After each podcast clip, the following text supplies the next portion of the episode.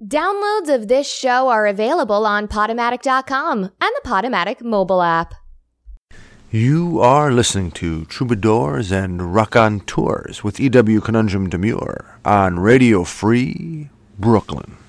Welcome to episode two hundred seventy-six of Troubadours and Raconteurs with yours truly, E W. Conundrum Demure. On this week's episode, we have a conversation with Michael Flynn, founder, artistic director, and executive producer of the Scranton Shakespeare Festival, as well as one of the premier assistant directors on Broadway today.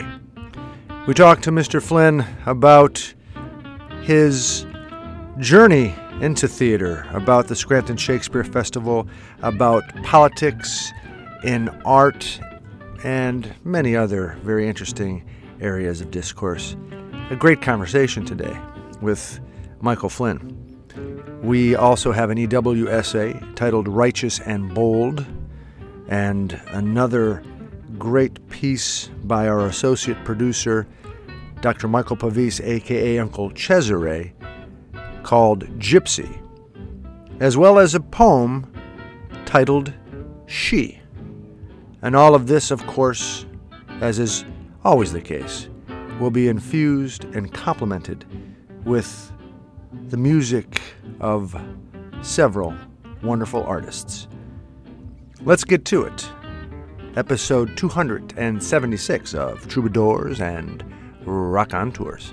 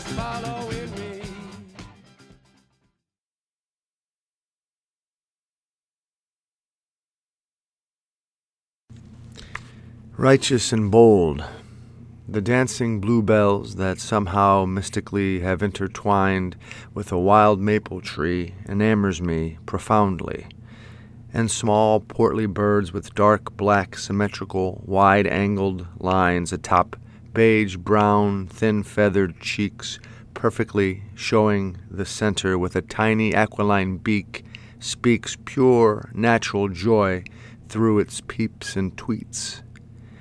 And I walk across my backyard deck, down the steps, into it all, as these moments help me to recall more innocent times I had as a younger person. And I think and ruminate about these destructive, fearful policies my government has crafted that take children out of the arms of their parents, off the breast as they suckle for nourishment and security, as natural and beautiful and legitimate as all else in this tangible world of humanity. And I wonder, I grapple with questions of why are we doing this? Why is our society allowing this, supporting this? Is it not true that we live in the land of the free and of the brave? Yet, look at how we behave, not free, but instead closed, not brave, but instead afraid and cold. I am privileged, and thus will not be told that my stead as a citizen human should support such divisive means of existence. I am feeling righteous and bold.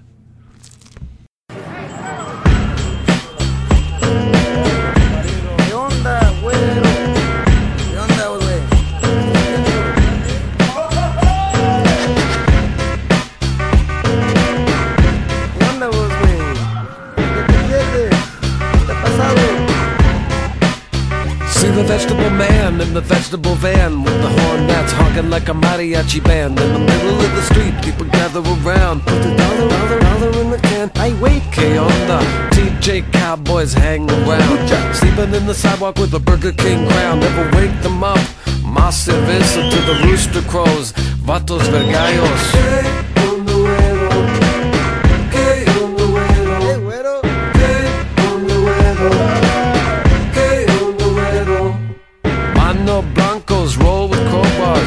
Rancheros on cheap guitars, abuelitas with plastic bags, walking to the church with the Spanish candles. Billy Borracho says, que putas, andale joto, your popsicle's melting. Run, better run, do run, run.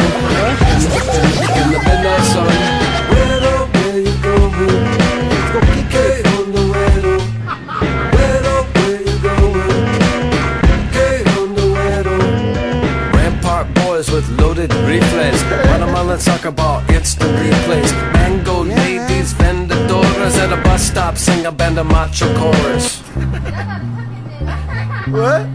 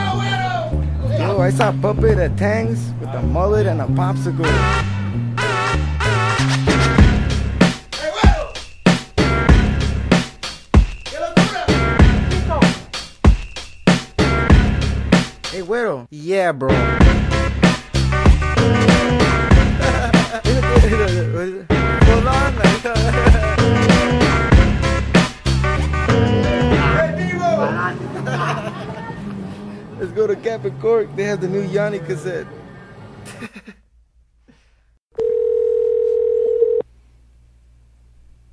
Hello. Hello, Michael Flynn. Is that you? It is indeed me. How you doing tonight? Oh, good. Thank you so much for being on Troubadours and Rock on Tours. I'm flattered and really excited. Thanks for having me. Oh, a pleasure. And uh, let, I want to let some of the folks know who don't know already who you are. I uh, I uh, have a little bit of a bio, but we're going to build on that in our conversation. Uh, founder, aut- artistic director, and executive producer of the Scranton Shakespeare Festival, as well as one of the premier assistant directors working on Broadway today, working with some major, major powerhouses on Broadway. And uh, that's true, yeah. Yeah, it's impressive. And you're a young man on top of it, just getting started. Yes, yes. I've been I've been very fortunate. I'm I'm really grateful that I've got to uh, work with some of the really cool professionals that I've been able to.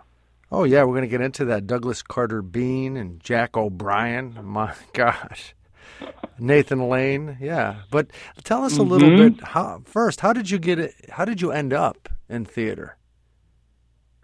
You know, it's like a pretty crazy story because uh, there, I remember in preschool, I was like, I was going to uh, John Marshall Elementary School, and it was one of the first days, and I can still recall there was like a big bin of like these big play school blocks, and I walked over to them, and I was telling all the students like, let's build a stage, let's build a stage. So I, I guess like innately I was always really interested in storytelling, and I don't know where that came from. I mean, I had an older sister, older sisters who were in dance recitals, and, you know, my parents, you know, would occasionally listen to, like, the cassette of, like, Jesus Christ Superstar on, like, a long road trip, um, and I would say that I had, like, a fair amount of access to, like, the arts, but I it, it honestly, I think, was something, like, pretty uh, innate and something that I always just took, like, a liking to at a young age, but it's one of those sort of inexplicable things, and I don't I don't really remember exactly when it started, but I just knew that I've always had an appetite for it.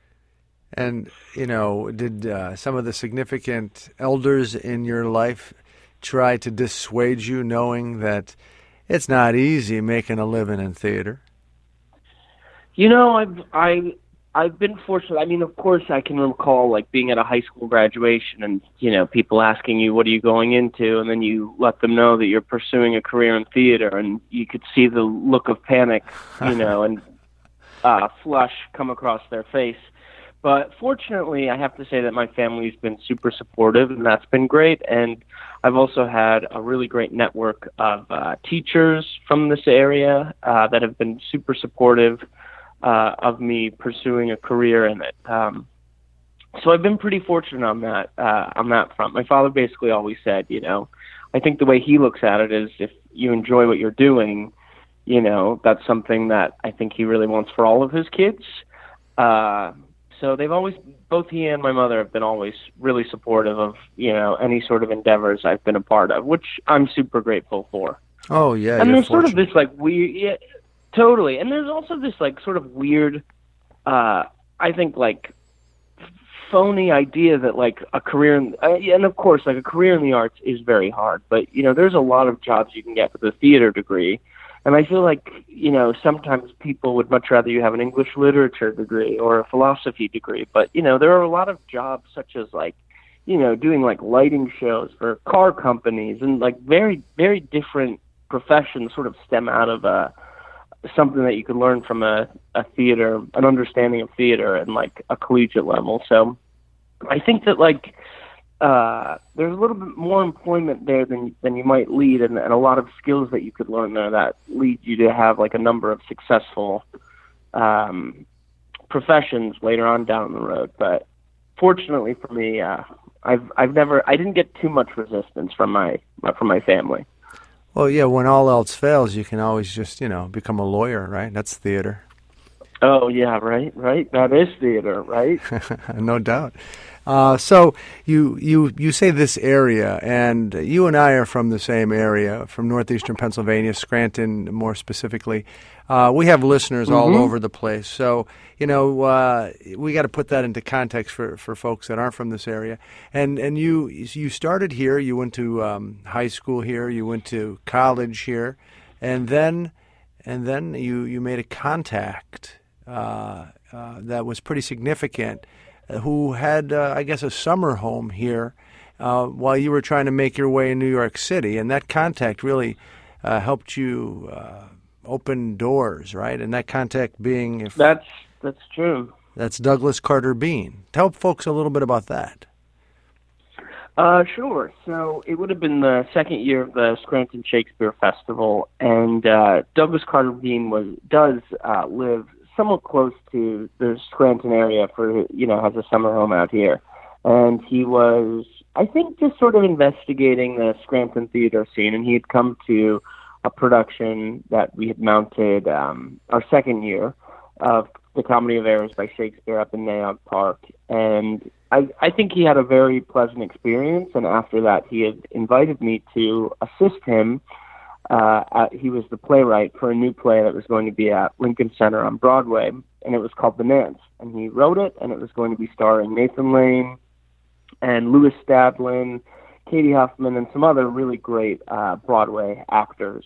And that was sort of like the door in. I had worked on that experience. It was it was really fantastic. You know, just being able to go to Lincoln Center every day to work was pretty exciting. But also then once we transferred to um, the Lyceum, which is, I think, the oldest theater uh, on the Broadway circuit currently, uh, that was really exciting. But it was in that room, you know, watching those people act, but that I also was able to meet uh, Jack O'Brien. And I think that was sort of the moment, because at that time I was assisting him as a writer, which basically meant when there were rewrites or when people needed new pages or when, you know, the playwright was doing something else and the director needed something. I was sort of uh, serving as a liaison.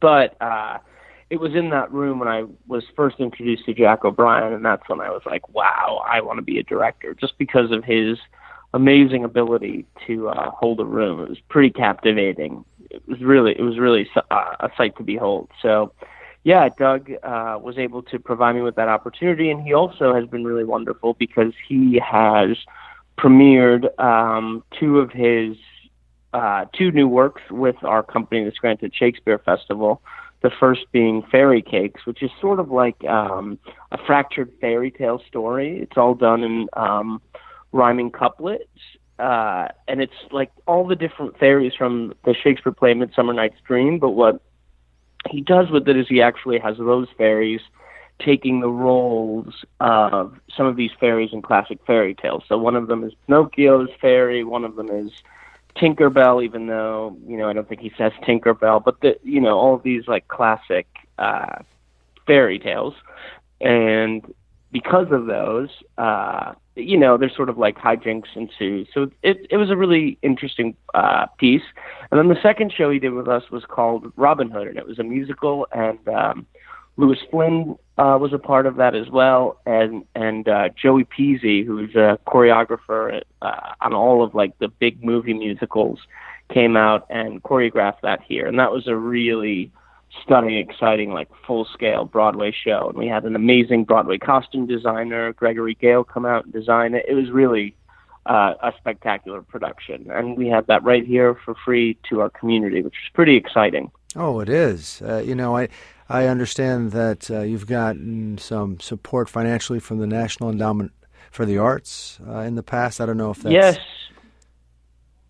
We've been fortunate to get it for the second year in a row. So I believe you can only get it three years in a row, this specific grant. Um, but we're really grateful for it because, you know, being free to the public, we really rely on these uh, grants as well as like individual donations so that we can pay, you know, our actors a very meager uh, living stipend, but also not put actors in front of a bare stage, you know, so that we can have costumes and props.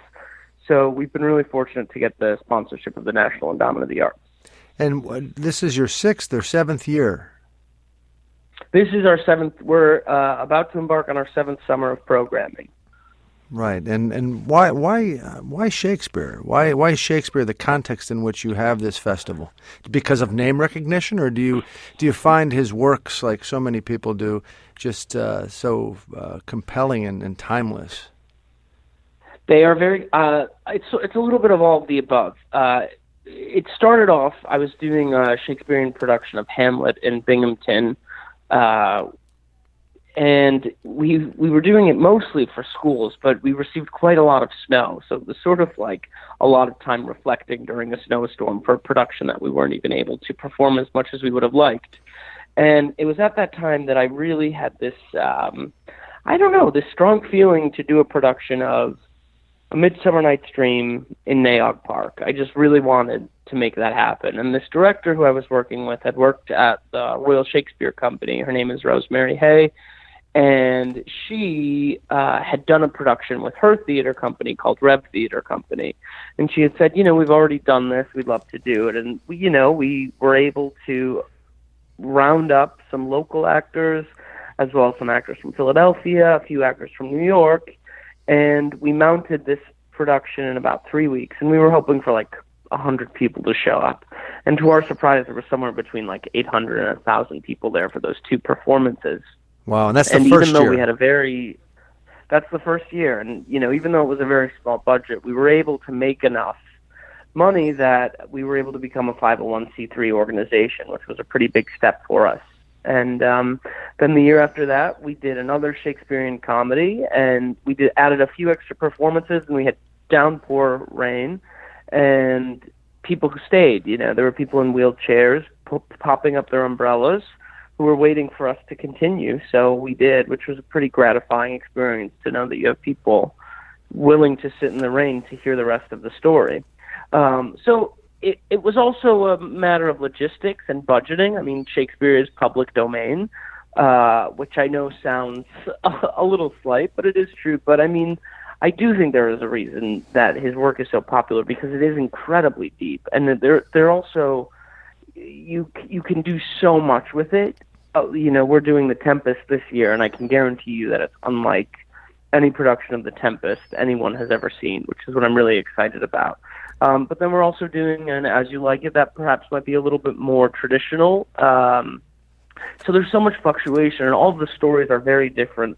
But I think there's just a psychology and an understanding of, like, the human condition that Shakespeare is able to tap into, and also just The, um, and I'm I've never been one for poetry, like, you know, I but the the way he uses language is just so exciting and beautiful if done right. And I, I do really pride our organization because, you know, I know that some people have a stigma of Shakespeare and, you know, have traumatic flashbacks from high school English class, you know, having to, like, memorize Julius Caesar or, like, try to make sense of all of this, but when you see it done right, it, it could be so exciting. And um, I'll never forget I was able to catch a production of um, The Merchant of Venice with Al Pacino, and mm. it blew me away. Yeah. And I was like, wow, I didn't realize it could be this palpable and exciting, and that I could lean forward in my chair so much and, and appreciate this. Um, so, I, you know, there, and it's also interesting because Shakespeare, when he wrote, he wrote for people of all different socioeconomic uh, placement, you know? So there's there's something very accessible about it, I think, when it's done right as well. You know, because you've got this beautiful romantic language, but you've also got very, very dark, sinister characters. You've got these amazing young romantic lovers, but then you've got this these, like, dirty joke characters that you're, you know, sometimes you have to listen and you're like, are they saying what I think they're saying? And it's like, yes, they're saying what you think they're saying. uh, so I think there's just so much uh, universality to it that uh, makes it really rewarding. And every year that we do it, I, I, I kind of fall in love with the work more and more. And um, again, going back to my mentor, Jack O'Brien, I mean, he's sort of known as one of the prominent American directors of Shakespeare, and he's won multiple Tony Awards for his work on Broadway directing Shakespeare, amongst other things. And uh, I think knowing how he is able to approach any production, for instance, he's working on The Sound of, he just uh, mounted a production of The Sound of Music, which I've been fortunate enough to have been serving on as an assistant director. And, you know, the way he approached that text, he approached it the way I believe he would approach a Shakespearean text, with that much discipline and that much attention to the characters and what they're saying and what's happening. And it wasn't just, let's get through these book scenes so we can get to the musical numbers. And so I think there's a real uh, there's a real uh, attention and understanding to um, really nailing content when it comes to working with Shakespearean text. And I also think what's really exciting is that he wrote for communion, you know, so that the actors could see that the the audience, and there was such a communion between player and uh, audience member. So there's something sort of beautiful about that as well, that it isn't just this idea of the audience is in total darkness and, you know, these people are just speaking. It's like, no, these people are looking us in the eye and talking to us about, should, you know, to be or not to be. You know, that's, there's just something really beautiful and accessible about that. Well, and th- that leads me to wonder, what what are you trying to impart? What are you trying to accomplish by uh, your with your project, the Scranton Shakespeare Festival, in terms of community, in terms of uh, expressing this this art? Hmm. Uh, I I guess a uh, a communion of community, uh, and a, a nurturing ground for, for new talent as well as more experienced talent. As much as we will always have a foundation in Shakespearean text, I do think it's important that we're generating new works, because, you know, not only was Shakespeare a writer, but he was an actor, he was a director, and he was a producer. So um, a very good friend of mine, who is also a member of our company, was able to work with Trevor Nunn, who's one of the biggest Shakespearean directors as well, and she always quotes him as saying, uh, Trevor would say, make it work. And I think that there's something very interesting about that. So I would like to believe that if, you know, he was around running a company, he would want new voices to be heard as well. So I think there's something important about us um, having new voices as well as a foundation in classical text. But I also think it's important that, you know, our programming is diverse enough that there's sort of something in it for everyone, you know?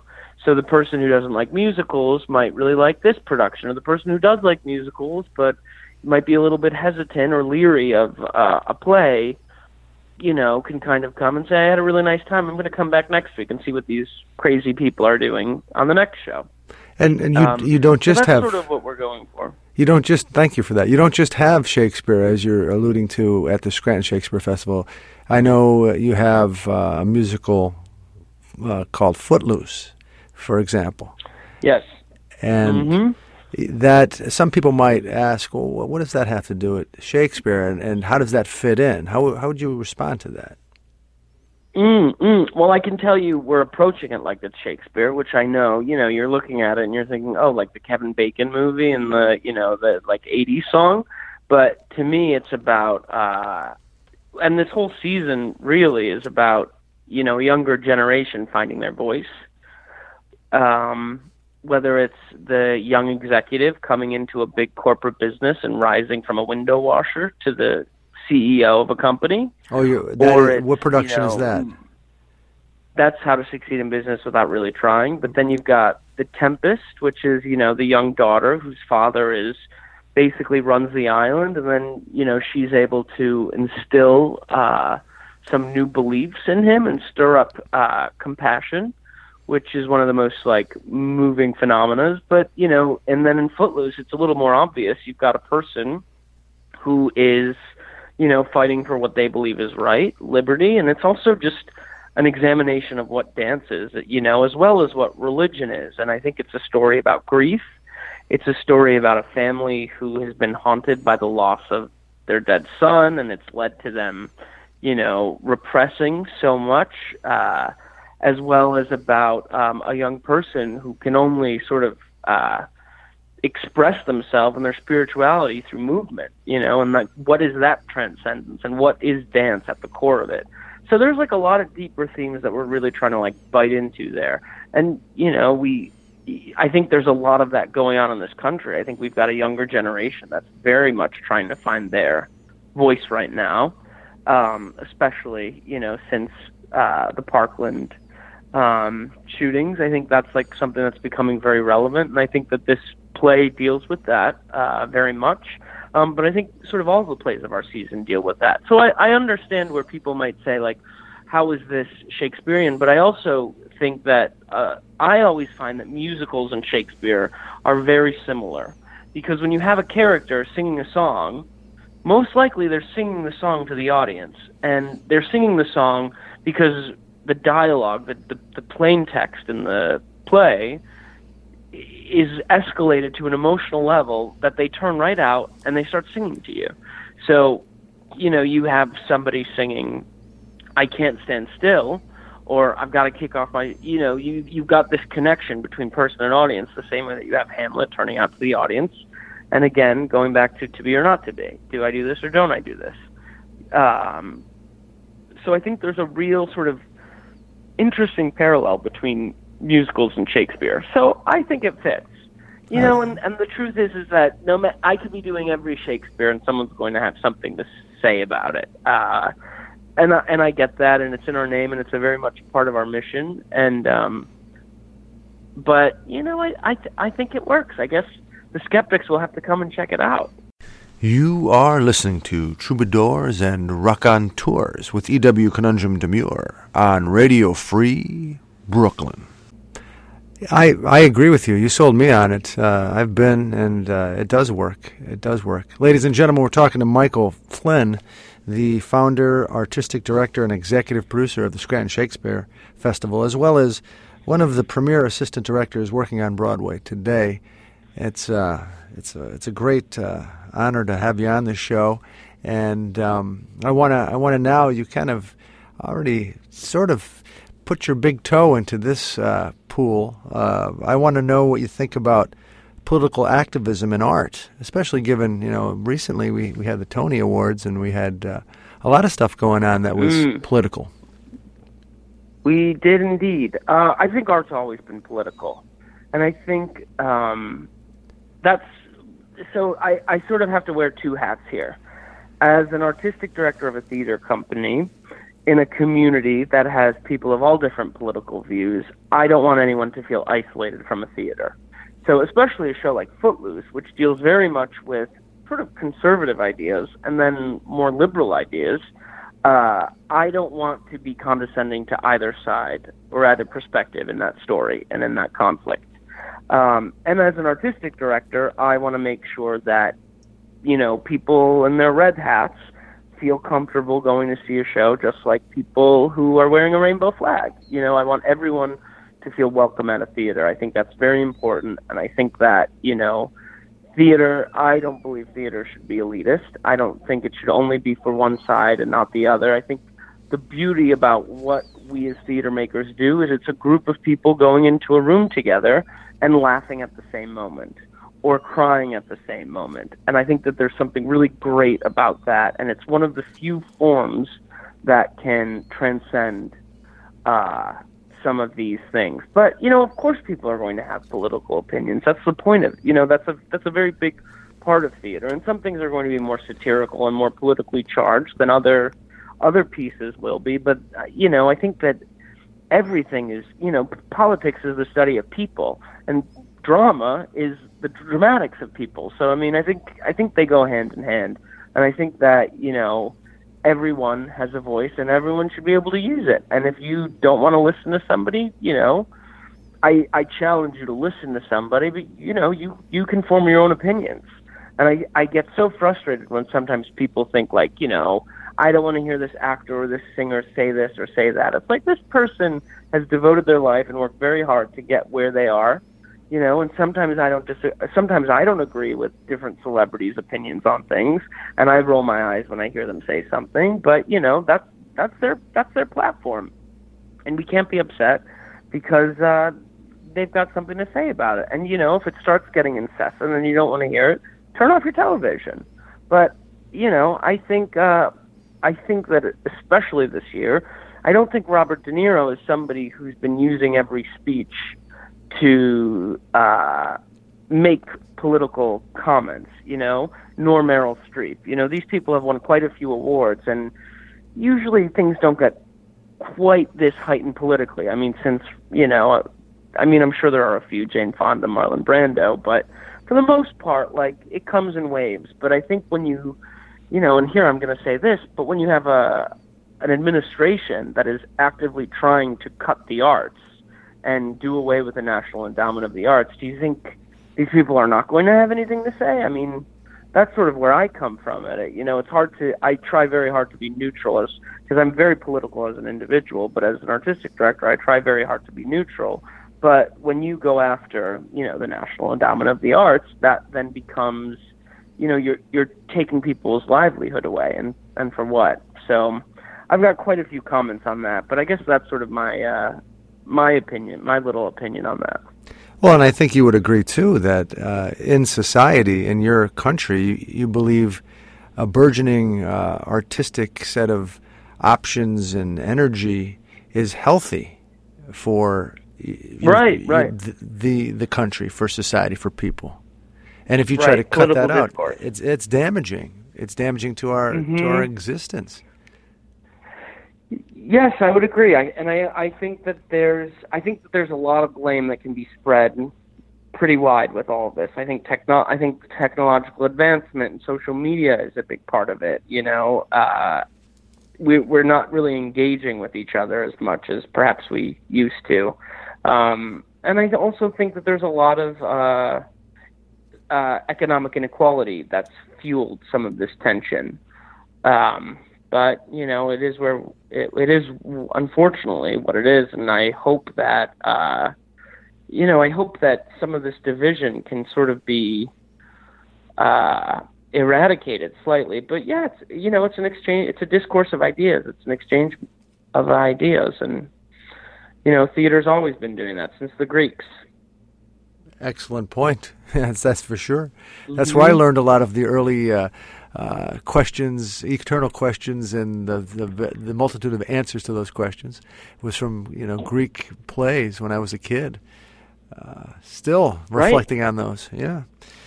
Uh, so tell the folks who are listening, if you would, where they could find some information about the uh, upcoming season at the Scranton Shakespeare Festival, and uh, anything yes, else, sure. anything else you'd like to share uh, with your work regarding sure. your work in New York City. Uh, yeah, yeah. Uh, you can check out our website at w w w dot scranton shakes dot com, all one word. Uh, we're also on Facebook and Instagram under Sha- uh, Scranton Shakes at Instagram on Instagram and the Scranton Shakespeare Festival on Facebook, and uh, we are on Twitter and Snapchat as well, um, and you can find all the information about showtimes, locations, venues, mission statement, some photos, and some fun quotes, um, and yeah, New York New York has been great. I, I have to say that, you know, the first year or two, I, I, I had this feeling that I had to get back to New York when I was working here for the summers, thinking like, you know, I'm I'm leaving the city too long, and if for my career I need to go there. But it sort of uh, had a little bit of a Wizard of Oz effect in that, you know, every time I do, I am, you know, uh, fortunate enough to work with people like um, Nathan Lane or Jack O'Brien, like Douglas Carter Beane. Everybody's always asking me, what's happening in Scranton? What are you doing in Scranton? So it's funny that it's sort of become my little, uh, you know, a place for me to learn as a director as well, and I'm really grateful for that. Uh, and yep, uh, we're doing another year, the Sound of Music National Tour, which I'm pretty excited. We just wrapped uh, this first year of, of this specific tour, and it's going to go out again next year throughout uh, North America, which is pretty exciting. Um, yeah, and that, that's that's sort of it right now. Well, that's and a it's lot. all about, you know, the next the next step. It is, it is, and I'm very uh, I'm very excited be returning on that project. Well, Michael Flynn, break a leg again and again and again. It is uh, very inspiring, and uh, very happy to to uh, know that you are doing so well in New York, and then you're bringing a lot of that energy here to our neck of the woods, our hometown. Scranton has always been uh, artistically and culturally vibrant because of people such as yourself. You know, we, we, mm, you know, yeah. and I, I appreciate that so much. Thank you. Yeah, there's a fun little lineage. And a little fun footnote is that when Footloose was on Broadway, it was directed by Scranton native Walter Bobby. Wow. So there's a fun little, little, little bit of history there. That's fantastic. Oh, you can always connect things back to this area. Mm-hmm. It's amazing. You can. Well, we'll see you yes, out. Yes, yes, yes. We'll see you out and about. Uh, I look forward to it. And again, thank you for taking some time out. I know you're just getting done with rehearsals thanks tonight. For, thanks for listening to me. Oh, it was a pleasure. See you soon. Thank you very much, E W. Have a good night. You too. Bye-bye.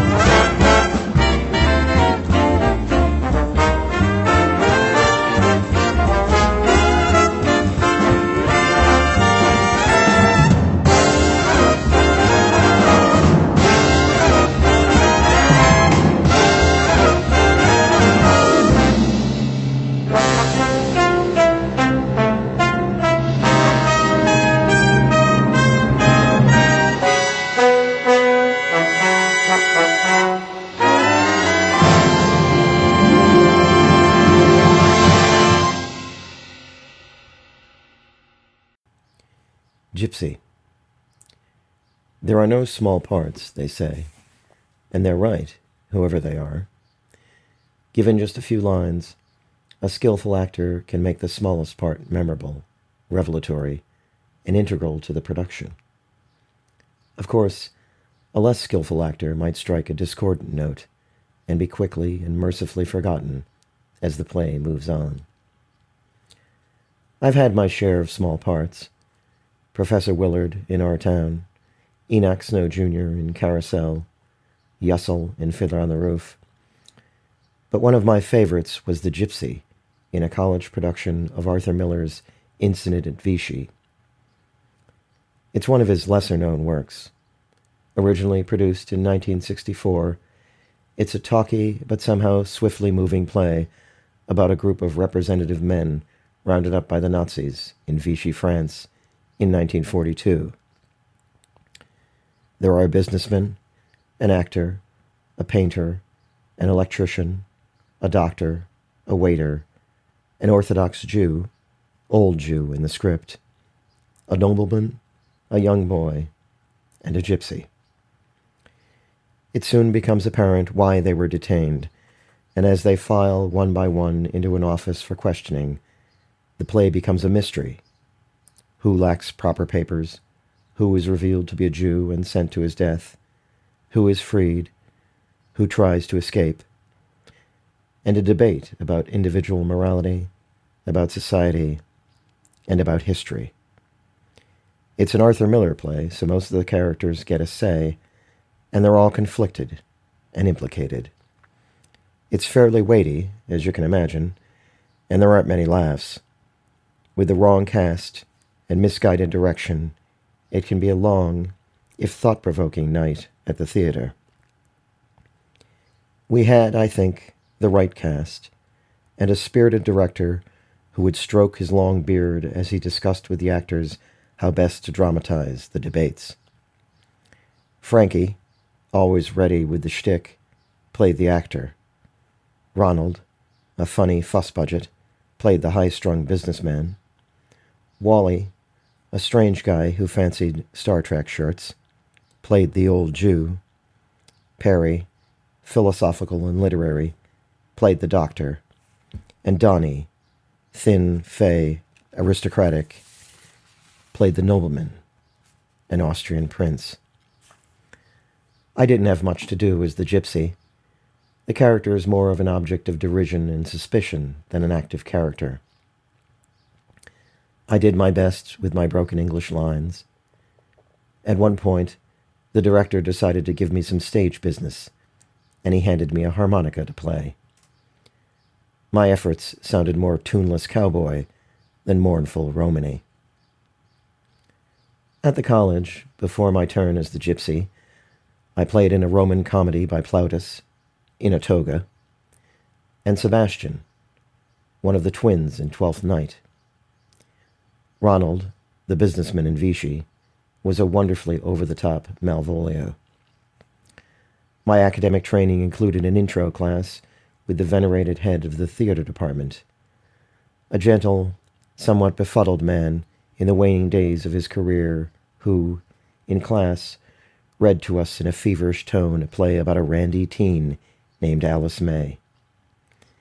The classes were augmented now and then by informal sessions with older students who graduated or who left without graduating, including one raspy-voiced bohemian who was studying with a legendary acting teacher in New York City, and Donnie, who played the prince. Donnie was a talented actor who was something of a campus theatrical luminary. I'm not sure why he was still in town, as opposed to moving to New York to begin his career. But after we met, he became an unofficial mentor. Donnie would critique my performance, such as it was, as well as the performances of our fellow cast members. He would fill me in on gossip, new and old, the lifeblood of the theater. He would expand my theatrical education with his own very impressive knowledge. He was kind and concerned, if perhaps a bit too friendly to his young acolyte. In addition to talking before and after co- rehearsal, we sometimes met at a coffee shop.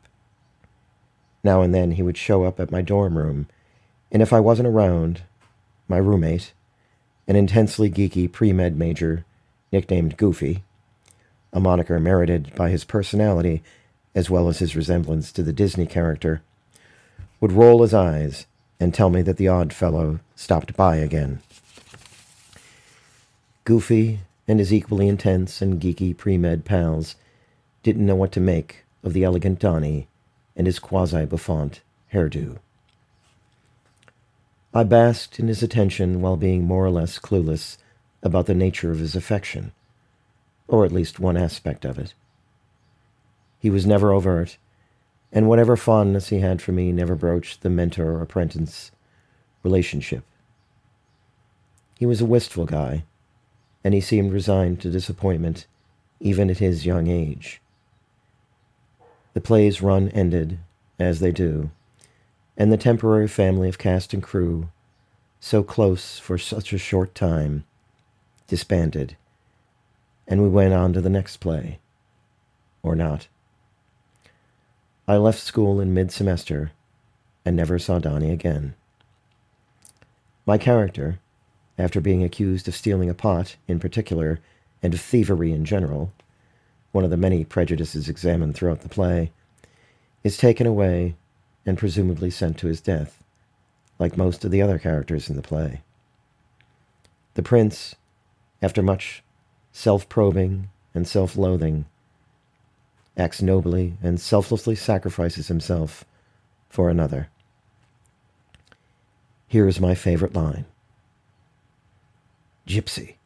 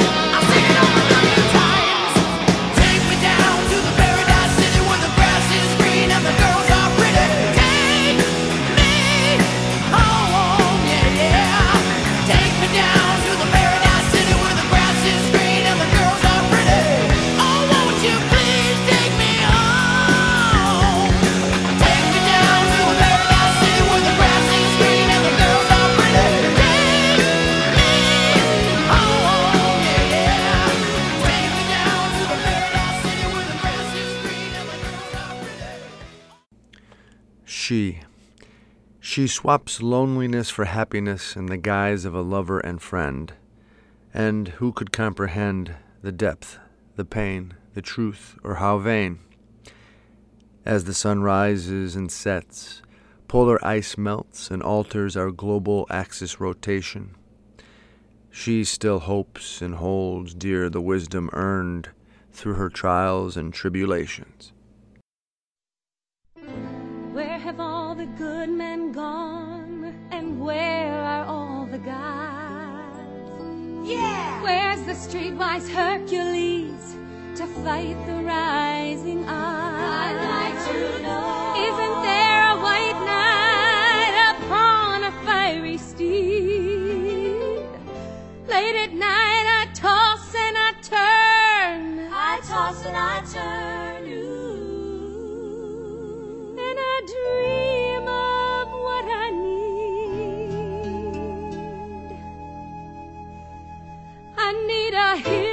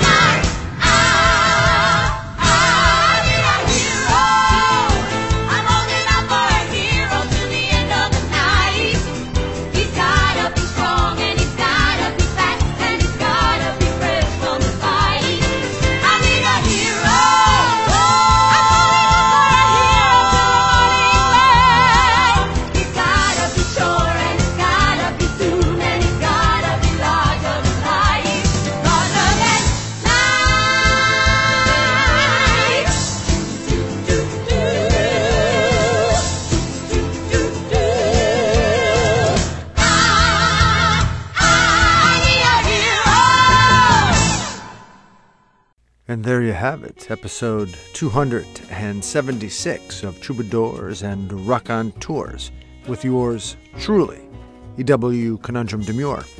I'd like to thank those folks who made this episode possible. First and foremost, this week's guest, Michael Flynn, theatrical impresario and artistic visionary. I also like to thank Uncle Cesare, a k a. Doctor Michael Pavis, our associate producer. And these musical artists: Django Reinhardt, Stefan Grappelli, The Doors, Beck, the How to Succeed Orchestra, Guns N' Roses, Jennifer Laura Thompson, Stacy Francis, Rosalind Brown, and Kathy Dietrich, as well as Terence Blanchard and Branford Marsalis too. Until next week, enjoy this one. Thanks for listening.